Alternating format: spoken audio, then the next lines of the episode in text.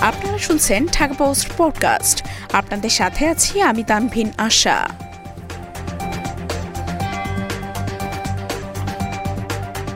মাঝ আকাশে প্লেনে তীব্র ঝাঁকুনি, আহত ছত্রিশ।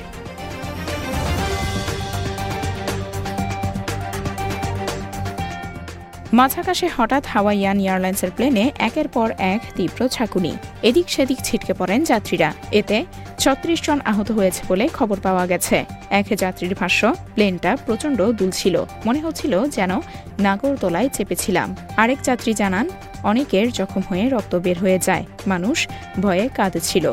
ফ্লাইটটি ফনিক্স থেকে হনুলুলু যাচ্ছিল।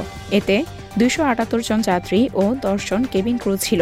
জানা গেছে, আহত বিশ জন যাত্রীকে হাসপাতালে পাঠানো হয়েছে, যাদের মধ্যে এগারো জন গুরুতর আহত ছিলেন। একজন অজ্ঞান হয়ে গিয়েছিলেন। অনেকেরই মাথায় আঘাত লেগেছে। কয়েকজনের হাতে পায়ে কেটে ছিঁড়েও গেছে।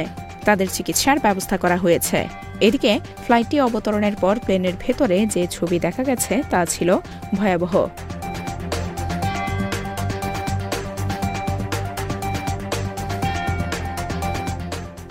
এতক্ষণ শুনছিলেন ঢাকা পোস্ট পডকাস্ট। দেশ বিদেশের সর্বশেষ খবর জানতে ভিজিট করুন W W W dot Dhaka post dot com